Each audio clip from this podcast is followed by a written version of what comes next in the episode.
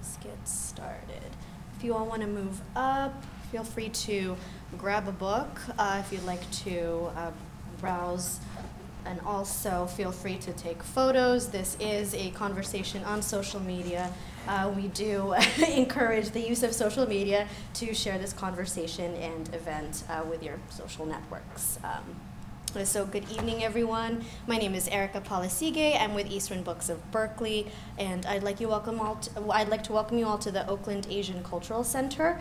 Uh, they have been very gracious uh, in allowing us the use of uh, the space. Just a little background information: Eastwind Books. Uh, we've had some issues recently with trying to keep our doors open and uh, we weren't sure if this event would have uh, was possible because we weren't sure if we were going to be around and we did a call out uh, for help and fortunately the oacc uh, stepped up. And if it weren't for our connections with them over the years, if it weren't for our connections with all these people in this room, uh, meeting Paloma, uh, who reached out to us to do this event, and connecting us with Ravi, who then connected us to Najee, like that's it's it's really amazing to see what social media has been able to offer us in terms of sharing these really important events and conversations.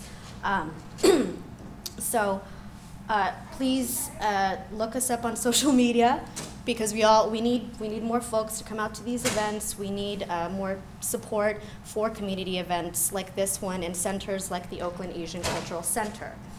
So uh, I I had read about Facebuddha um, when it was released in the fall of 2017 and I actually had a postcard. There was an ad for your book. I had it sitting on my desk for a couple of months because I thought, okay, this is going to be a really cool event. Uh, I'd, I'd love to have Ravi in the bookstore sometime. And I Googled you. I Googled you, I did. Uh, and your Google imaged and your face popped up because I was like, okay, this guy's local, so it'd be really easy for him to come over. And when Google image showed up, I was like, I know this guy. Like, I have seen this guy. I don't, he looks so familiar. Uh, and then I realized that I'd seen you at various community events, whether it's CAAMFest or Kearny Street Workshop, um, which for me, I, I think, hi.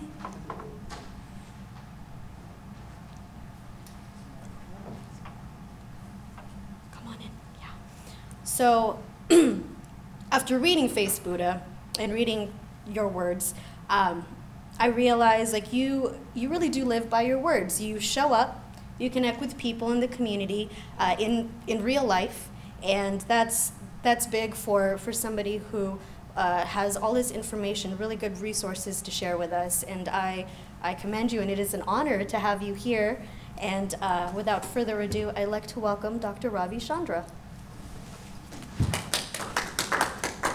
Thank you so much, Erika, and um, uh, welcome to all of you. Thank you for coming out on a Golden State Warriors night, and I look forward to uh, having the conversation with Najee as well. And uh, uh thanks to Paloma uh, Concordia of Papalodown to, uh, to help, who also helped set up the event with Erika and Eastwind. Um, I just wanted to start a little bit now, just maybe to get a little background of why my book's called Facebuddha.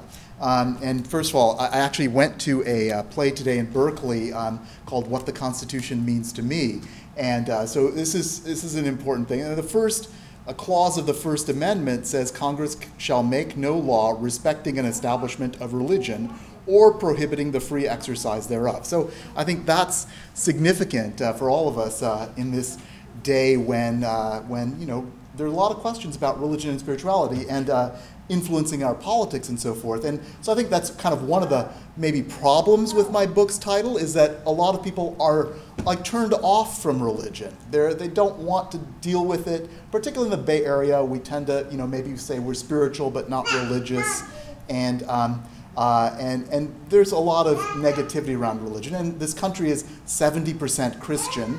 So, um, so I think a, a, Buddhist book, particularly coming from someone who's not an established Buddhist teacher or author, is kind of a hard sell. So I appreciate the PR help with this. But, um, but you know, I think our, our, in terms of where this book, uh, the book's title came from, obviously it's a play on Facebook, Facebuddha. Um, but uh, I think our sense of spirituality comes from so many imprints. Um, and I'll just tell my own story a little bit. As an immigrant uh, coming to the United States when I was 15 months old. Uh, my family is Hindu for many generations, uh, and uh, uh, my mom, you know, had an altar in the house with pictures of, of the Hindu deities and so forth. But my first experience when I was four years old, we lived in a, a small apartment in Tuskegee, Alabama, and Tuskegee, Alabama, I so, associate mostly with uh, the uh, corner shack where college students would sell foot-long hot dogs, and uh, and uh, and also uh, uh, my kindergarten school where I had my first encounter of racism there at kindergarten. Uh, uh, a, white child told me, "Oh, your skin's dirty." And so I went home and I rubbed my skin, I tried to wash off the brown with Ajax. So those are some of the early experiences. And my mom said, Oh, that's just your skin, that won't go. But I didn't have any conscious understanding of what racism was at the time. But uh, we had this altar, and uh, every time I would go out to take the trash out um, in this apartment complex, it was like a really, you know, was a, a, a space about this size and, of this room, and uh, lots of heaped up trash cans and uh, rats running around in, in the between the trash cans. So I was so afraid that one of the rats would get me. So I would take a medallion, a Krishna medallion, from the altar and hold it with me as I went and dropped off the trash. So that was my first experience of religion. Is kind of to protect me in a, superstitious way. Um, and then, you know, I, I, think, you know, we kind of uh, imbibed a, a, lot of things. We went to Hindu temples when I was growing up uh, in, um, in uh, Detroit. Uh, every few months we would go to a Hindu temple. Um, and so that was, but I think, you know, mostly growing up in, in you know, uh, uh, public schools and then in a private school later on, I think the real kind of message was it's about kind of academics and science, and that became my religion. And certainly biology became my, my kind of religion, I would say, in college, even though I read Siddhartha when I was in high school by Hermann Hesse, and that really inspired me. So that was like an imprint, like, oh, that idea of going beyond suffering. Uh, kind of planted uh, uh, its roots. Um, you know, this, this German writer from writing on Indian themes, you know, so, so coming to America, so all these interconnections. Uh, but biology was my religion. That took me to medical school. Medicine was my religion. Um, and then after medical school, uh, I started to explore. Now, all, all the, I, I, sang in a gospel choir when I was in, at Brown. Um, and so that was uh, another imprint, uh, you know, and music. Uh, uh, and, uh, but after medical school, I think I really was looking for um, a, a, greater sense of meaning and purpose in the world. And so actually, you know, having been inspired by Christianity, I joined a, a Methodist church and got baptized when I was 30 years old. And uh, so that was kind of the social justice mission of Christianity, and the community offered by the church was really important to me. But then I moved away, so I, I left the area, and, um, and then I really didn't connect with the church in my new city. I was in Minneapolis, but I did see a poster for Buddhism, uh, for a Shambhala Buddhist center, and that intrigued me. Learn meditation. I said, okay, this could this could be interesting. This could be helpful. And I've thought about this since I was young. So I went and um, uh, really got into it, and it kind of clicked with me, and and I uh, uh, became more interested in Buddhism, and that's really since '98 or so. Um, that's really been my practice, uh, mindfulness and, and meditation and compassion. So, um, so I think when I you know, had all of my experiences on Facebook, which we could talk about. Um, you know, uh, getting on Facebook in 2007, uh, I was already practicing Buddhism a lot, so trying to cultivate loving kindness, mindfulness, compassion uh, as a daily spiritual practice. Um, and then I noticed all these strange things happening to me. I enjoyed a lot of Facebook, but also had all these strange experiences. Like, what is happening to my mind here, you know, in this domain. Um, and uh, uh, you know, uh, uh, and I just needed to explore that. You know, what's what's happening? What's this sense of connection? You know, uh, the what's the good and the bad and the ugly of what's happening on social media? Because uh, I was definitely no- noticing a lot, um, and so that's where the original idea for the book came from. so it was through my Buddhist practice, but also trying to see what was happening to my mind and the heart and my heart as I tried to engage online. Um, and uh, uh, also uh, uh just uh, uh, a sense of, uh, and, and, just being a, a, a, psychiatrist, I also started to read the psychological literature uh, about uh, social media. Uh, and so, you know, so, uh, you know, a lot of that, most of that is fairly negative. Um, but obviously there's some good there too. So, you know, we can talk about um, where I got to with all of that, um, and you could hopefully read the book. Um, uh, uh, and uh, uh, we can have questions because I think it's an open question. I think we're all, you know, ideally looking for uh, belonging, self-expression uh, in the world and as human beings, and a sense of meaning.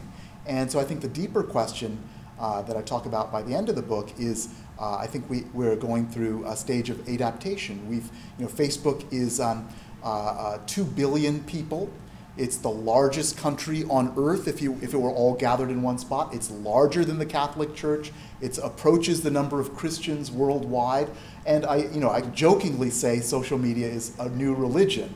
Um, and you know, I think that you know, what, uh, uh, social media is not media is not just a medium; it is a new religion. The tweet is our call to prayers. We thumb our phones like rosaries. Food porn is our, our communion. It's also the way we say grace. We take a picture with our, our phones and our offering to the cloud.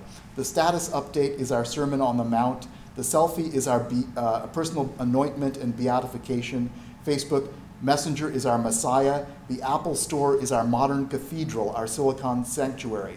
And new emoji are released to the fanfare of a new pope. I mean, that's somewhat tongue in cheek, but it's like this idea of we're, we're just creating a new way of being all of a sudden in the last 11 years you know, out of nowhere, we have this new way of connecting to some bigger purpose or bigger, bigger picture.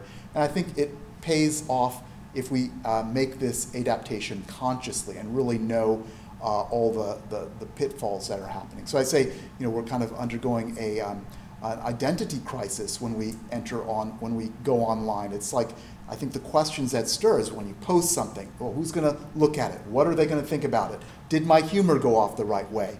Uh, do we agree with each other? I mean, all these questions. So it ultimately becomes kind of an identity crisis like, who am I and who am I in relation to others? Um, and uh, also, uh, I think that's happening in a broader way in, in American society. We're all wondering about our connection to each other. And uh, I think that's we have this national identity crisis going on as well. So, so that's kind of the framework uh, of the book. It's bookended by uh, and has a big middle section of memoir as well, uh, travel memoir. So, um, so that's that. And, and with that, I think we can just go to the conversation.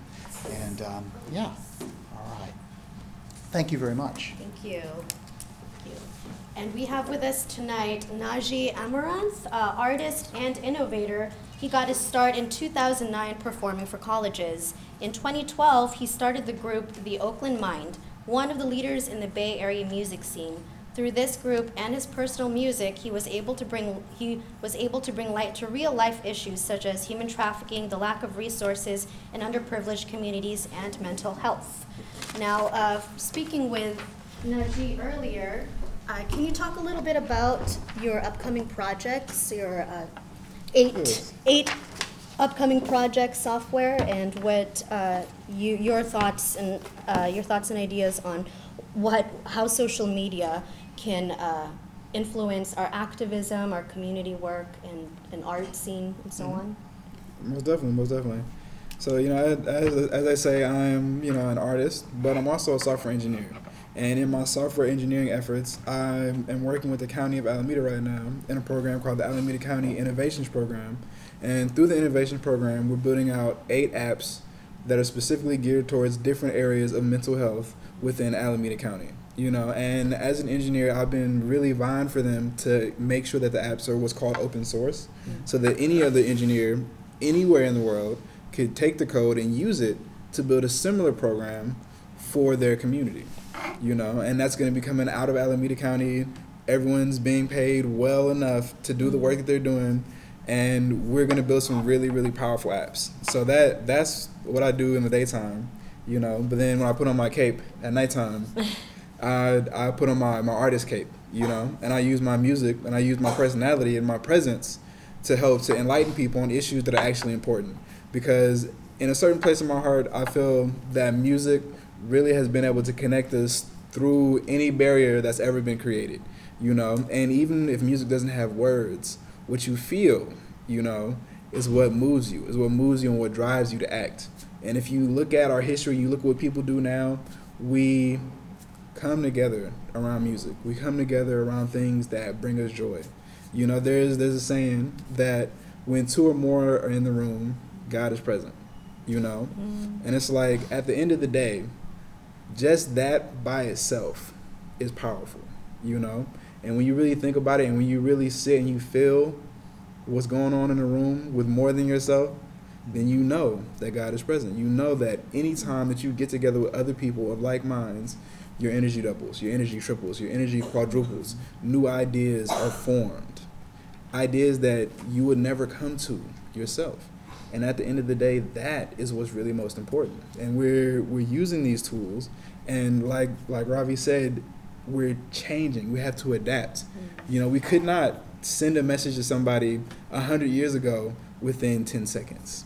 It wouldn't happen. If I was here and you were like, you know, in San Francisco, that's gonna take a long time 100 years ago. That's gonna take a long time 60 years ago. That's gonna take a long time 30 years ago. You know, but now you can actually say the message, and it'll get there in seconds. That changes the way that we interact with each other as a community. That changes the way that we interact with each other as a world, as a people, as a unit. And so I'm I'm here to discuss that and just to discuss solutions. You know, at this point, I'm all about solutions. What can we do today so that tomorrow can be better? Wonderful. Yeah. Um, yeah, I, I, I agree with you 100% about uh, presence. And uh, shared presence really is magical, uh, heavenly, godly, maybe. I mean, there's all these uh, ways. I mean, it's, it's beyond getting out of our self centered perspective, which is, I mean, part of what Buddhism is about, is about uh, eradicating uh, or really curtailing the self centered perspective. And I think that's true in every religion, has some way of uh, uh, talking about self-centeredness uh, to uh, to guide people beyond themselves because that's that's what the human picture is about. Um, and so so you know so that's that's the question: How do we get beyond our self-centeredness? And you know the it's an open question, and answers may vary for different people. Is communicating with people on social media does that you know is that uh, uh, uh, is that self-centered or is it not self-centered and I, I think that's that's something I don't know I'm not sure I mean you know or is that what does it enhance within us um, uh, but I think I think I I totally am on the same page with you about shared presence uh, for sure yeah And uh, Ravi, earlier we had this conversation about conversations Yeah. and face to face, real time in real life, and how our online presence and our in real life selves can be can be different, the same, and how social media is a, a double edged sword. Uh, so how. For the question for the both of you, in your activism, uh, how do you think social media has has either uh, helped us to be more active and communicate with our communities directly. Like we can send out a text and rally folks to, to uh, protest or meet at a certain location. And I know uh, in, in conversations with uh, older generations and their activism, they had to you know, call, pick up a phone. Uh, they'd have to send notes, and it was really for them. They it took extra work to rally the community, and now it's instantaneous, just like that. But how do you how do you see that affecting how we interact or with each other within our communities? How has that affected activism and wokeness? Well, I you know, I, I think that our society has drastically changed from what it once was. And, you know, it is a double edged sword. And on one end you can get information a lot faster mm-hmm. than you used to. But there also is the the fact that we're becoming more distracted. Mm. You know? It's like we have more time, but the question that we have to ask our individual selves is what are we doing with that time? Mm. you know and it's like it's so easy to just kind of slip into distraction. You're like chilling somewhere. Mm. You're like, you know, I'm gonna just checking my Facebook, and then it's like two hours later, and you're just like, you looked at all these memes, you looked at all these videos. you know, some of it you're like, that was cool. Some of you're like, I kind of wasted my time there. I'm not gonna lie, but you know, at the, you know, my thing is we have to think about purpose, and we we have to continually think about purpose. You know, as individuals, but also as a collective. You know, as like small units, big units, and super huge units all the way down to like a world unit. But it, it starts with the individual, you know, and you have to be able to balance between the different parts and aspects of yourself. So we have to think about our own purposes, you know, like what are we here to do today? Why do we come here? Why are we looking at Facebook right now? Why are we looking at Instagram? Why do we even have an Instagram? Why do we even have a Facebook? You know, who do we want to connect with? We say to ourselves, it's because I want to connect with family. Okay. When is the last time you re- reached out to someone in your family? Are you tagging them in the stuff that you're doing? Are you calling them? Are you making connections? You know, one thing that my cousin told me, she she and her brother, they they moved apart from each other, so they haven't really been talking. And then they started hitting each other up on Facebook Messenger. You know, and she told me that that made the biggest difference. You know, because before it felt like they were living two separate lives. Mm-hmm. But now, even when they come back together, it feels like they never stop talking. Mm-hmm. You know, it felt like they were always together. It felt like, you know, even though they're distantly apart, they can get that piece of each other's lives because they put in the work to actually reach out to each other and to actually connect with each other. Mm-hmm. And so I think that the what it boils down to is purpose. Like if you're gonna be using these tools, what are you gonna use the tools for? When you pick up a hammer, you don't just flail or flail it around. You're like, I'm gonna take this hammer, I'm gonna build a house, I'm gonna build a door, I'm gonna build a table. You know, so when you're picking up your phone, what am I gonna use this tool for? Yeah. Um, wow, that's uh, that's brilliant. That's uh, that's like you know that's uh, uh, um, yeah. I, I think you know to, to just go off that image of the hammer. Um, I do uh, use in the book. Um, uh, uh, you know, some people said to me, social media is a tool, um, but uh, you wouldn't use a screwdriver to change a light bulb. So I mean, what are you using it for? That's the question. And you know, I think for me, it comes down to, like you said, reaching out, making relationship, forming the connection, and um, it's an open question. I think whether people use it to broadcast themselves and get some kind of superficial connection, and that can be good for certain things, uh, for spreading an idea or an issue.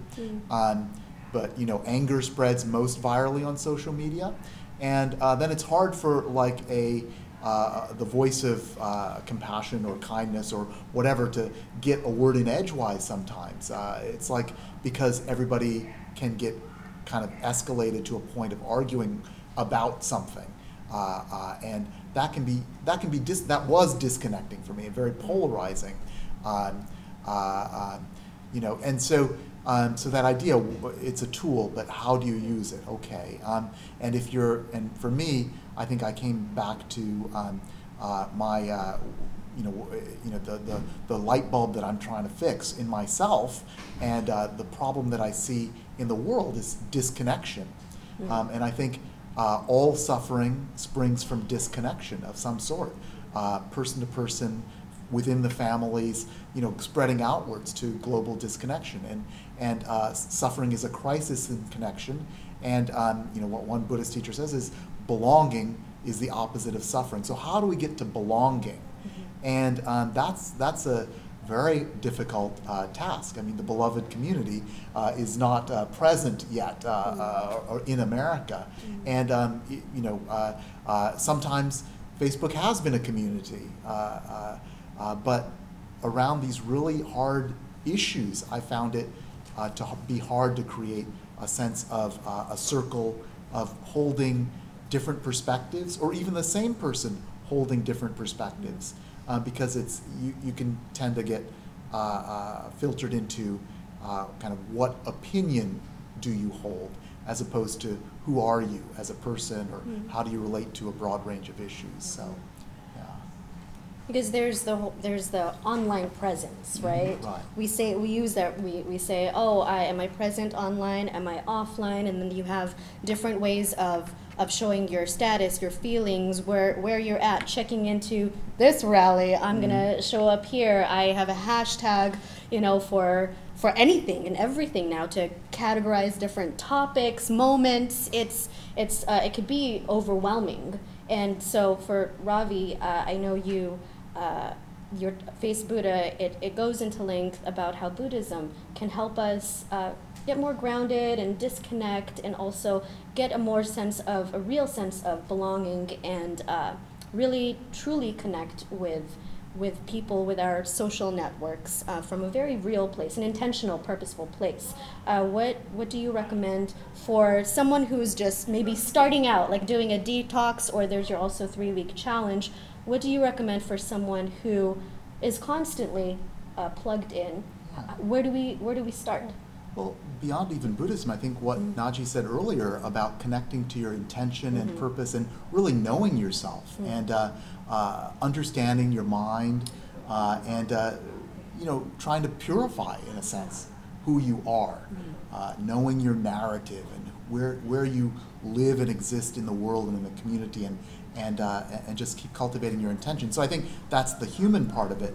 Um, the way Buddhism has helped me with that is uh, boils down to basically three main areas. Uh, one is mindfulness, uh, the practice of mindfulness, uh, not getting entangled with the stories and the judgments and the criticisms of, of the world or yourself, but just being able to observe things as they're going on in your mind and in the world. So a little bit of observer awareness with mindfulness. And then cultivating a compassion for yourself and others. Um, and uh, uh, really breaking out of uh, the cycle, you know, the, the self-centeredness that we have, where we can find ourselves affiliated with this idea or this group or uh, ourselves or our needs, and and get really, I think, uh, kind of messed up in that way, in an almost casual way, how we become isolated from others, um, and so breaking that down all those ways we do it in our own minds and the way society does it as well with compassion uh, and cultivating. It's a constant process. Um, and, um, and then relationship, uh, really uh, uh, trying to build connections and communication with people because we're, we're social beings. Uh, you know, for uh, all of mammalian history depends on nurturing. Uh, and I think human beings, 150,000 years of human history, has really depended on nurturing each other. And so, in relationship, we and, and I think you know since the agrarian revolution, we've lived. You know, we identify with our houses, you know, not with our community as much.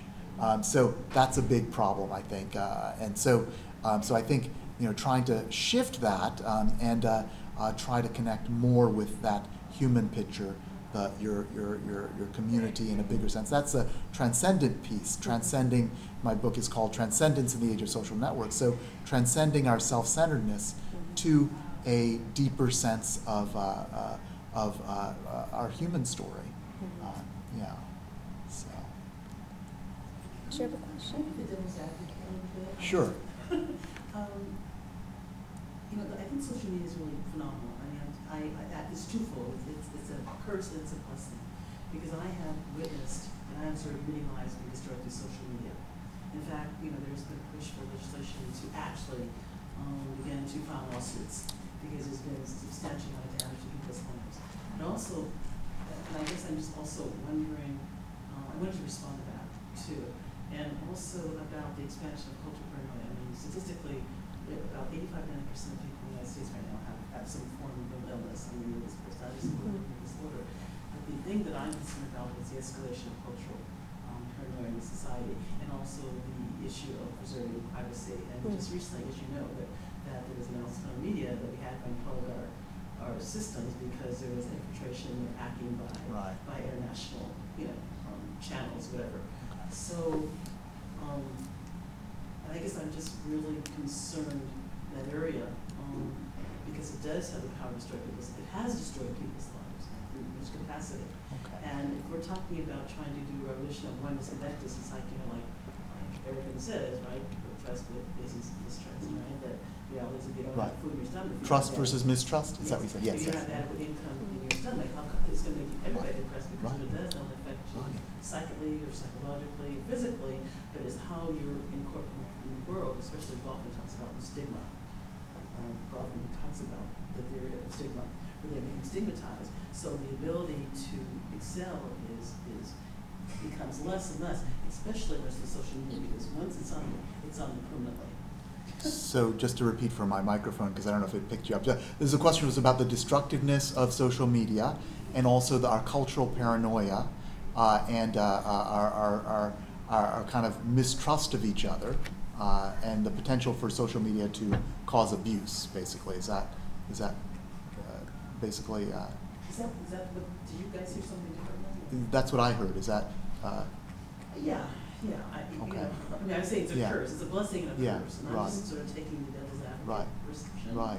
Because you talked about the connectedness, you talked about the Oh, glorifying. oh, that was talking about real life, not necessarily social media, but, um, Okay, yeah, yeah. But, but I think we had, there are different perspectives on whether social media creates connection or not, and I think that's, yeah. Um, yeah. Um, I kind of walk that ambivalence the whole way, uh, in my book, so, yeah.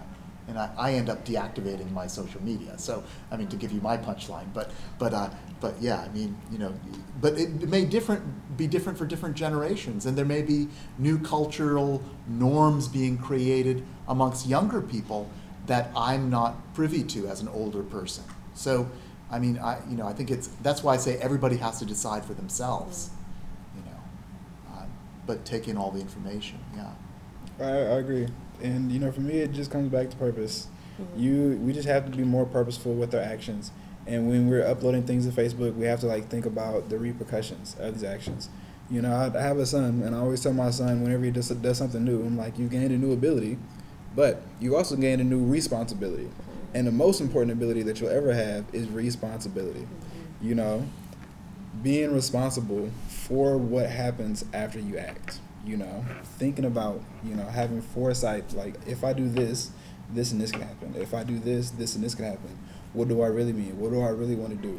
And i think that you know like ravi says one of the most important connections that we can have is an actual in-person connection. You know i think when you can't okay it's good to have these kind of digital means when you can't but they're not to be a replacement for when you can. You know like when you have the opportunity to actually be together we need to come together. We need to be able to speak. We need to be able to have like an actual dialogue more than just like typing. Because when you hear somebody and you look at somebody speaking it's different than if you saw something that they wrote you know? Because when you see somebody speaking you can actually have a dialogue. You can actually have a, a back and forth. You can unpack what they're saying. You know you can't like unpack what they wrote down you you can't unpack what they said in a video. You can't unpack their picture you know? You can enjoy it which is good. But when you really want to get deeper and you really want to build these connections on things that are actually important then you have to be able to have these conversations. You have to be able to interact with people. You have to be able to be with people you know? And i think that while we're building this kind of relationship the most important thing is honesty. Mm-hmm. And i always start with the self you know because that's the thing that we're most connected with right but you have to like transcend and, and be able to go out to all the levels. And so first off you have to be honest with yourself and honest with your own intentions. Like i did this because of this. I did this because of this. And be able to come to terms with those things.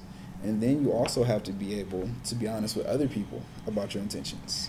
You know sometimes it's going to be hard. Sometimes people are not going to accept you. Some people might downright hate you okay? Just for being honest. But the more that we as individuals become honest the more other people around us will begin to want to be honest because it'll become the norm. It'll become the thing to be you know? And once we're all able to be honest with our own intentions and our own motivations then we can have a more honest and open dialogue and we can actually you know begin to heal from some of the traumas that we've been through and some of the things that we go through every day.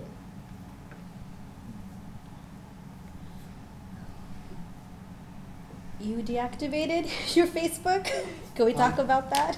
Yeah, Yeah. so uh, so I've gone through stages with it, uh, but uh, 2015, I had you know, I'd done the psychological uh, literature search. I logged out for brief periods of Yeah. time, um, and then finally, it was actually um, the uh, what's it called the uh, uh, Charlie Hebdo massacre in France. Uh, happened in January of 2015, and um, you know, as many people were, uh, I, I was shocked by the massacre. But um, you know, unfortunately, the way that uh, that um, many of my activist community felt about it, um, uh, and I, you know, I agree with them. I mean, there's kind of this uh, uh, really, there's a lot of hurt. There's a big wound of racism uh, in, in, in many of our communities, and it can become a one-size-fits-all narrative, um, and it can uh, uh, kind of take take center stage above other considerations, and um, it has been that way for me sometimes as well. Um, and, and it's it's like it's still at the core of of who I am as a person is is trying to deal with and understand and unpack racism uh, uh, is there. But um, but it you know the conversation shifted from very quickly uh, uh, to from about the massacre and about you know, the loss of life to Charlie Hebdo is a racist, anti-immigrant, far-right magazine, which were all actually lies. I mean, but this was perpetuated by a lot of blog posts that were spread virally in my Asian American community. Unfortunately, I mean, there were popular blog posts that that misquoted and misrepresented Charlie Hebdo, uh, which is actually a socialist. I mean, you know, uh, they're they're white men mostly, so you know, there, there's there's you know that, that that comes with all of its baggage, I suppose. But but they are they were a pro-immigrant magazine. They um, they you know they, so so the kind of the narrative that was being spun on Facebook was just so abhorrent to me. I mean, I just thought you know this is like a big gaslighting you know that's happening because it's coming from the wound. So it's not you know I understand where it's coming from, but it's not uh, the 360 on this issue. So I deactivated because it was so polarizing to me. Um, and then I reactivated to promote my book. So, Um, so but uh, that's how that goes. So, uh, Right, because I was yeah. like, we tagged you. Wait. yeah, yeah. So it's You know? yeah, but I'm hardly on there now, Right. you know. So, um, but yeah. Okay, let's let's let's be honest. How often do we use social media for personal use, for for work? Uh, Najee, are I mean, you know, at, at this point, I, I use it, I think, every day. You know, mm-hmm. I try to limit the amount of time that I spend just mm-hmm. scrolling. Sometimes I Mhm. see things that are actually worthwhile, but I try to follow people. You know, I used to just follow everybody, like, oh, you follow me, let me follow you, follow you back. But now I follow things that I actually want to follow, like people s- whose stuff like inspires me to actually like go above and beyond, or like people who I want to work with. You know, and when I'm posting, I'm just posting about like stuff that I think can enhance the community, can help create more beauty, can help create more knowledge. You know, things sometimes that are, that are funny because I think that sometimes we need to like relax and chill. You know, and but beyond being on social media, I like to spend as much of my time in the real world as possible. Like before I came here, I, I didn't really I wasn't on social media today. I was like, oh look, look, at what's going on. Like I knew what was going on. I went to Carijama, which is like Oakland's carnival, and they just got it back in Mosswood Park. It's been five years. You know, Lyn- Lynette McElhaney, she's over District Three, which is right over here, which is where Mosswood Park is. And it used to be going for a long time in Mosswood Park, but because of legal things, it had to move, right? But you know, I spent most of my time there, enjoying time with people in the community, people doing business. You know, like trading finances and income and resources, so that we can all continue to build. You know, one thing that I say is that man cannot live on bread alone, and I do include woman and man in the same thing. But like people can't live on bread alone, but without bread, people will die. You know, and bread is just the thing that we need to live. You know, I, what I like to think about is just ways that I myself can help right now, the people who are around me right now. You know, and I've been around a good amount of people, and I've seen a lot of suffering, and I've seen a lot of like wealth, a lot of affluence, and we have to be able to take the wealth that we have and spread it more evenly. You know, and once we have like a base level of living, then it'll be easier to talk about other kinds of issues that we might go through. other kinds of things that we might need to improve our community. But it's very difficult to talk about those things when people don't even have bread to eat. You know, I, I heard a story on Facebook actually Mhm. from a friend of mine. His name is his name is Nick Houston, and I have a lot of respect for him because he works with um, the East Bay East Bay Collective. No, the East Oakland Collective, and what they do is they do these events called Feed the Hood, and like they're they're gonna do Feed the Hood six, I think, in September, and what they do is they gather community resources together to get like care packages for people who don't have homes. And I don't know if you know, but the people, the amount of people who don't have homes in this city and in San Francisco has increased, you know, by over 100% in a very short period of time, even within just the last year, okay? The amount of people who've become homeless has skyrocketed. It's, it's ridiculous. It's so ridiculous, I, I don't even want to say numbers, okay? Because it's just that kind of surprising. But it's an actuality, it's a real thing that people have to deal with every single day. So, you know, Nick Houston, that's what he does. He, he works in the daytime, but when he puts on his cape, okay, he goes to help feed the homeless. You know, and I, I personally support I support that and I support him in doing that.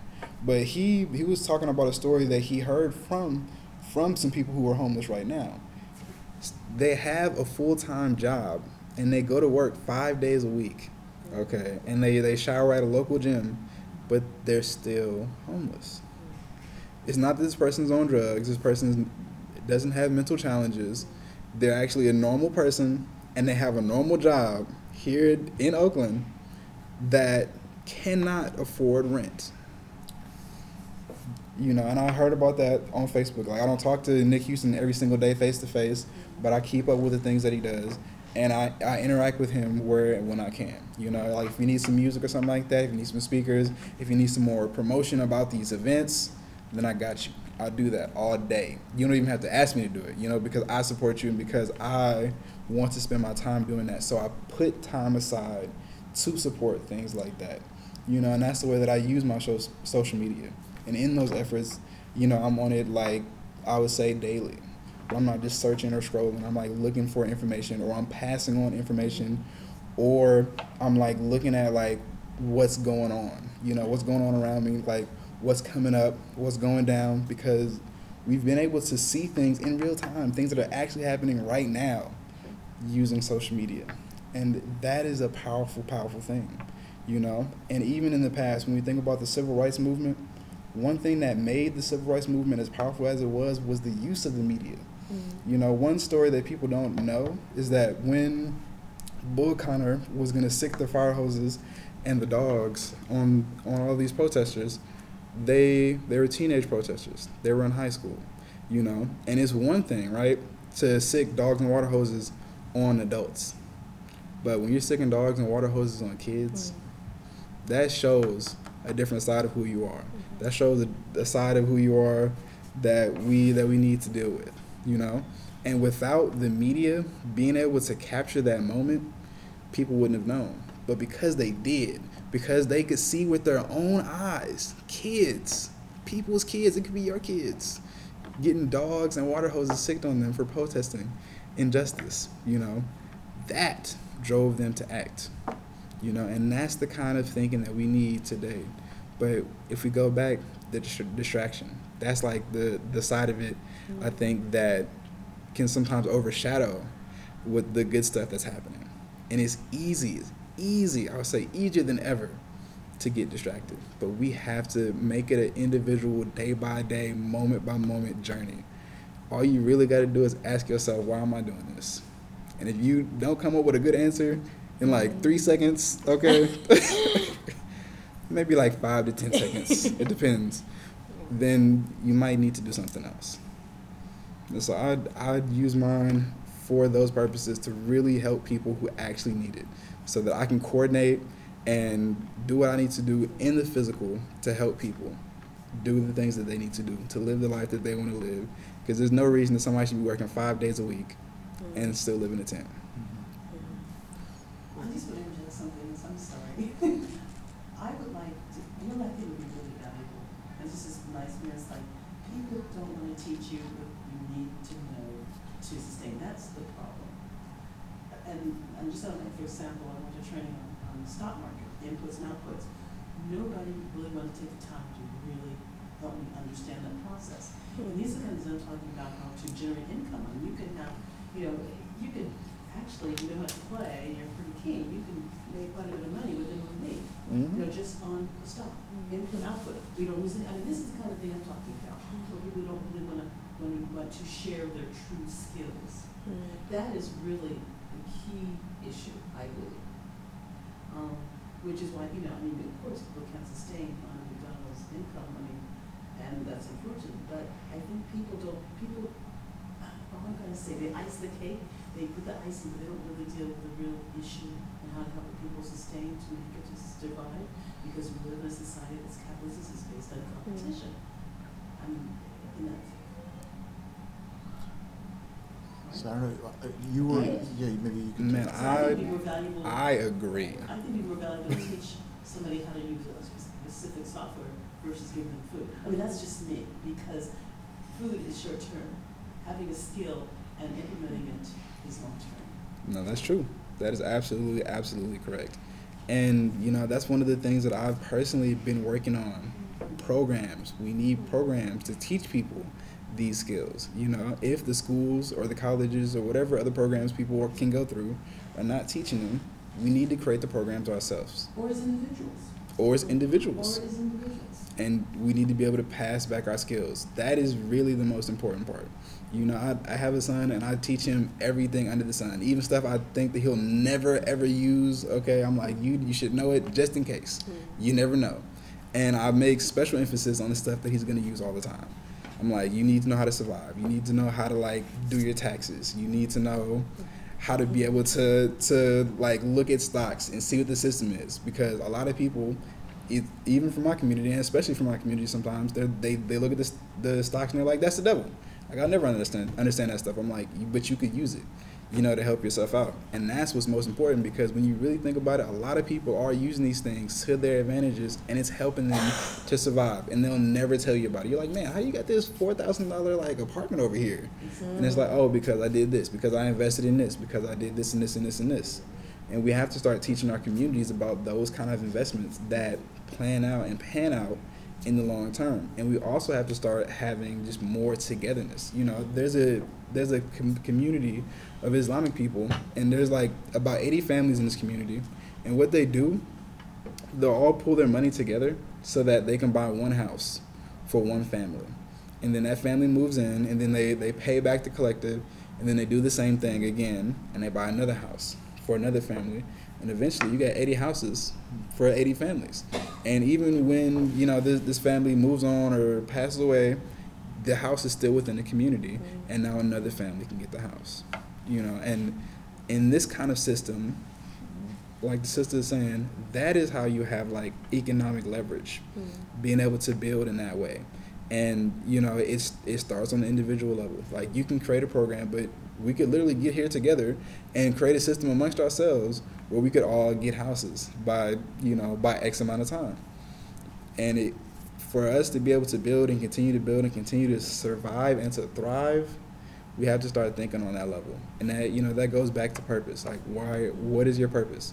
And i think the question of purpose can be like a very big question but we can also think about what we ourselves would like to see you know? Myself i'm like i want to see like good stuff happen. I want to see people happy. I want to see us thriving. I want to see us doing well. I don't want to see us sad. I want to see us crying over things that we don't have to you know? I want to see us like happy. I want to see us lively alive vibrant and so like in in that, right? I just make steps. I'm like, okay, what do I see that I can do today? What do I see I can do tomorrow? What do I see that I can do like from now that can help 10 years down the line? You know, what it, what do I need to do to help my family? Like what's going to happen if I if something happens to me? What's going to happen to my family at that point? What kind of contingency plans can I create? And how can I pass these on to other people in the community so that they can do the same thing? So that when when I'm gone, everything that I've learned that has helped the world can survive, can live on, and can be passed down generation after generation after generation after generation. You know, and we, I think it starts with a mindset. You have to like be able to see the world in that way. You have to be able to think in that way. And a lot of our ancestors did think in that way, you know, and a lot of people still think in that way. But us as individuals, you and I in this room, mm. have to start thinking and acting in that way. And we have to start building relationships in that way. And we have to be honest with ourselves and with other people to let them know that this is what we're doing. This is why we're doing it. You know, and in that way, we'll be able to continue it. You know, if I know, my son knows, his son, his daughter, and so forth and so on, and they know generation after generation after generation why we're doing this, why these things are a part of our culture, of our lives. And we still allow those things to grow because sometimes things change and certain things have to evolve.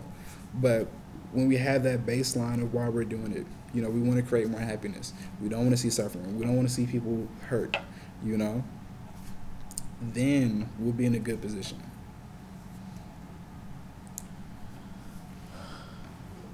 I think that's, that's something we all have to just absorb and, and, and bring to our hearts. Uh, I think,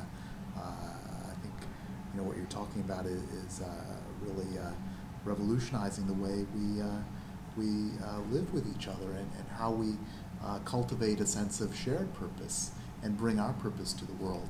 Um, uh, there are two things um, that you uh, mentioned, uh, which I'll also expand about um, in terms of activism and civil rights. You're absolutely right. Um, those media images back in the 60s made a huge impact and brought uh, people from the North uh, to, uh, to go to Mississippi, et cetera.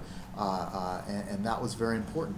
And now we have the capacity of a smartphone from uh, you know, uh, the girlfriend of Philando Castile to be broadcast around the world. And it, it just, you know, I think if you're a caring person, that, that just punctures your heart. And things like that just, you cannot ignore that. And you have to make a relationship to it.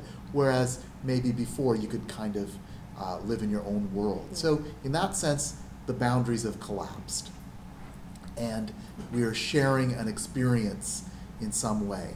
And then I think, though, it does come to how do you want to relate to that experience?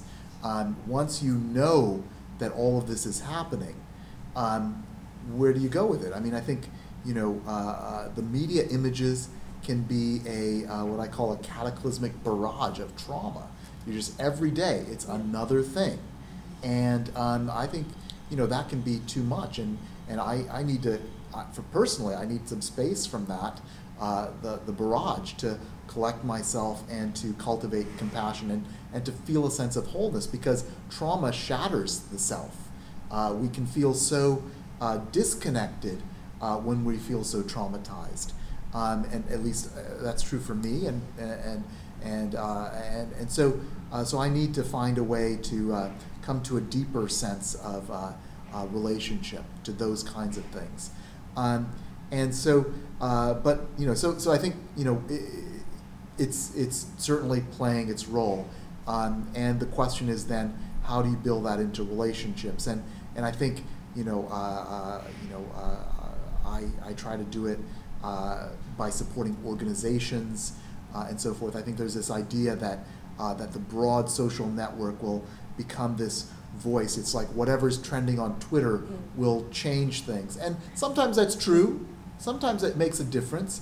But I think about these deep structural problems, uh, which are just so evolved, and there's a hierarchy there. I mean, there is like a structure there, which uh, uh, is uh, I don't I don't I don't see that uh, these kind of uh, you know I could be wrong about this. I, I could be wrong about all of this, but my perspective is that the network, uh, when it faces a hierarchy like that, is not going to be uh, uh, it's not it's not going to be easy to change things unless it's a long-term generational thing and and people just turn over over time. I mean, I think the the younger generation is much more inclusive and idealistic uh, uh, on average than the older generation. So you know maybe just turn it over to the younger folks and things will be fine. But um, and, and maybe that's the network or the new system that'll be in place. But but I think there are hierarchical problems in the younger generation too, and there, there's sexism and racism and homophobia and all the rest. It, it's still there. It's not gone away. But I think the ideal is more on inclusivity and inclusion. Um, um, so that's the question: is how do we relate to the media images uh, and and then turn it into some form of action? And I think uh, I would I, I prefer to support organizations and support you know the leadership of certain organizations to really you know uh, uh, whether it's uh, the Poor People's Campaign, whether it's CARE, Southern Poverty Law Center. I mean, all these different organizations that uh, are looking at this issue um, from from uh, those perspectives, and they have leadership uh, to address these issues. Um, and uh, uh, and then the other piece was about building knowledge. I think that happens in relationship too. Um, there's an author uh, uh, and scientist Kentaro Toyama who wrote a book about technology, and I can't remember the name of it, but he, he was basically doing development work um, uh, in, around the world for uh, the uh, a foundation affiliated with Microsoft, I believe, at the time. It wasn't, the, maybe, I don't know if it was the Gates Foundation, but some Microsoft affiliated foundation. And, um, you know, at first they were just like sending technology everywhere, but they found that basically that was largely a waste of resources. And um, that really what paid off was building relationships and building people you know and that makes the difference getting people to connect um, and that really changed the economic conditions. It wasn't like just giving technological tools. Um, so so i think you know so again and now we're talking about in california i heard jerry brown wants to uh, eventually kind of eliminate uh, the, the public education system or somehow the college system, the university system, and replace it with like individualized learning on a computer. Is one of the grand visions. I mean, you know, it seems kind of far fetched, um, uh, but you know, that's th- I mean, you know, when we go to college, it's more than just learning. I mean, sure, maybe this would make things more accessible to people, but it's all those relationships, you know, between students, between teacher and students, and and uh, uh, between the teachers, between the faculty. I mean, that creates a cultural memory, and probably the most powerful transformative force uh, has been the educational system and the Mhm. university system in, in the United States, and it's it's not as accessible uh, to everyone as it should be, uh, and and that should, but, but that's really uh, uh, changed so many lives, you know. Uh, um, so um, so I, I think you know when we talk about you know uh, transmitting knowledge and then you know perhaps just doing a lot of things online, I think that's that's that's it's an open question for me. I don't know. I mean, so I don't. I kind of tend to believe in the relationships. Um, The social networking tools we use to connect to connect. Right. right? So we reach out, we. Right. It's a bridge. Yes, Yeah. yes, and uh, done with purpose, with no understanding why we're using these tools, uh, just can really be powerful. Beginning the conversation, bringing people into this room. I don't know if any of you have ever been in this building before, but you're here now. You probably Google mapped it. Um, but I'd also like to open the floor uh, for questions or comments from the audience. Um, if you in the back. Do you- did you- Oh, I, if you could just talk more about the mindfulness challenge. Oh, um, sorry. Yeah, Yes. I think Which- it's a great, um, it's a great takeaway for everyone to be able to do something, you know, in their own lives.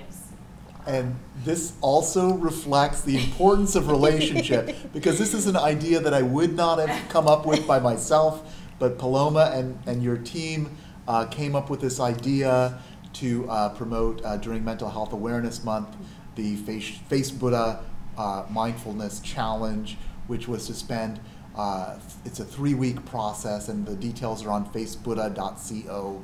Um, you can uh, there's a link there for it and or a page there for it. Um, and it's you know using the first week to notice your experiences on social media notice how you're using it. There's an app called the thrive app which you can use to track your app usage.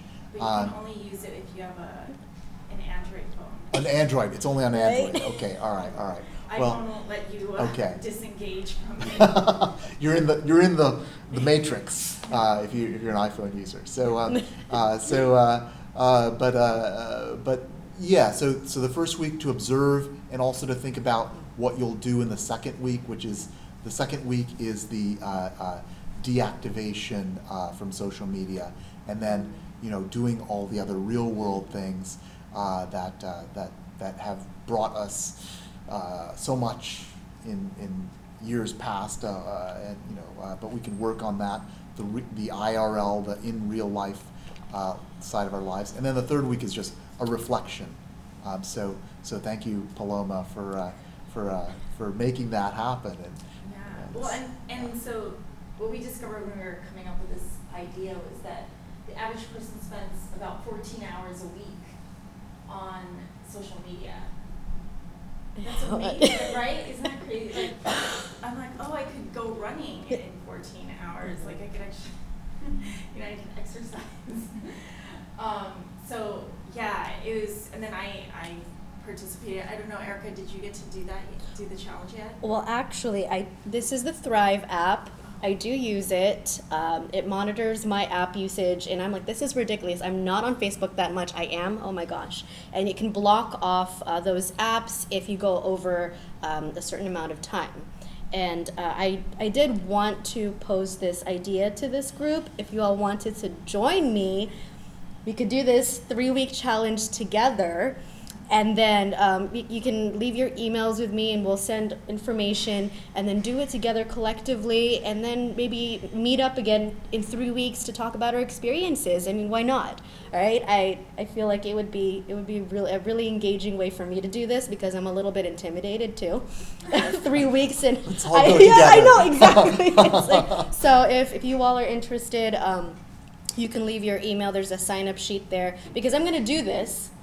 It I I saw the step by step and every week and I've been I've been thriving in this app and I have limited my phone usage and so I I I mean I'm I'm present, more present, so it's working, but I'm also frustrated with myself because I realize how much I use my phone for unnecessary just distractions and trying to put this event together. I'm like, well, how I'm going to use social media to promote a, a book on our social media usage.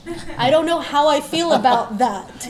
Uh, so, but then welcome to my world. yeah, right. well, yeah, exactly. So I was reading, like, just reading through through the book, and and um, there are just so many amazing chapters, and you hilarious writer, by the way. It's so engaging, ri- like riveting topic, but also the way that you write about it. Um, and and so.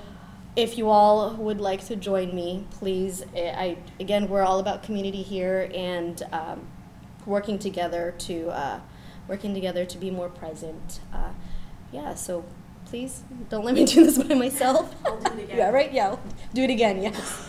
Uh, does anyone else have any, any questions either on, on the book, the topic, uh, the three week challenge? Comments? Well, I have a question.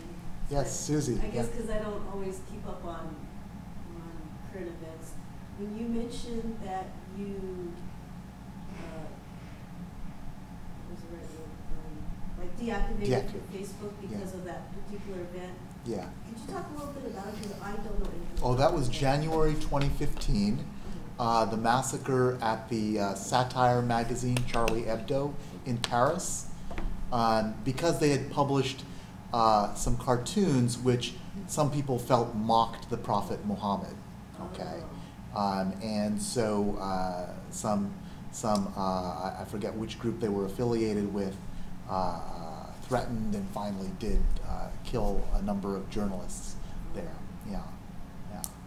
Um, but you know, but then basically the conversation from that went to um, their anti-immigrant, which is actually uh, uh, not true. And then you know a lot of broad strokes which were actually not factually correct. Uh, so at least as as I uh, came to understand it. Uh. Questions? Thank you, everyone, for being here. Thank you, Ravi. Thank you, Paloma. Thank you, Najee. Um, I just like to leave us off on this note. I, uh, I, just- I love this sentence.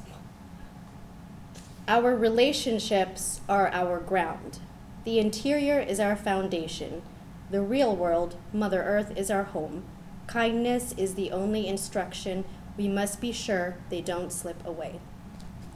Thank you. The book is uh, available over at this table. I'll be there shortly to help with sales. If you all want to stick around, we have the room for a while. Uh, talk to each other, uh, talk to Ravi, Najee, you'll be here for a minute too.